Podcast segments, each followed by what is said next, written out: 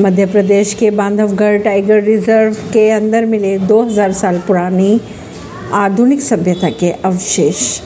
पुरातत्वविदों के अनुसार मध्य प्रदेश के बांधवगढ़ टाइगर रिज़र्व के कई मानव निर्मित झील तालाब मिले हैं, जो संभवतः 1800 से 2000 साल पुराने हैं। पुरातत्वविदों की अगर माने तो इससे प्रतीत होता है कि यह एक आधुनिक सभ्यता रही होगी। इस क्षेत्र में पहली बार तकरीबन 1500 साल पुराना रॉक पेंटिंग भी मिला था, जो शायद किसी जानवर की है।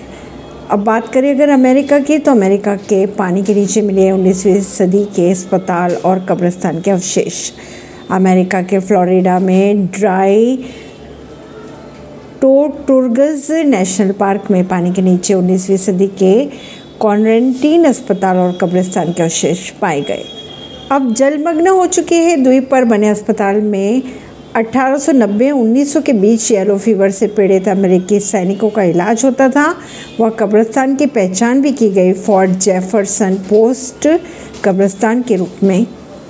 जाना जाता था। ऐसी ही खबरों को जानने के लिए जुड़े रहिए जनता सरिश्ता पॉडकास्ट से। परमेश दिल्ली से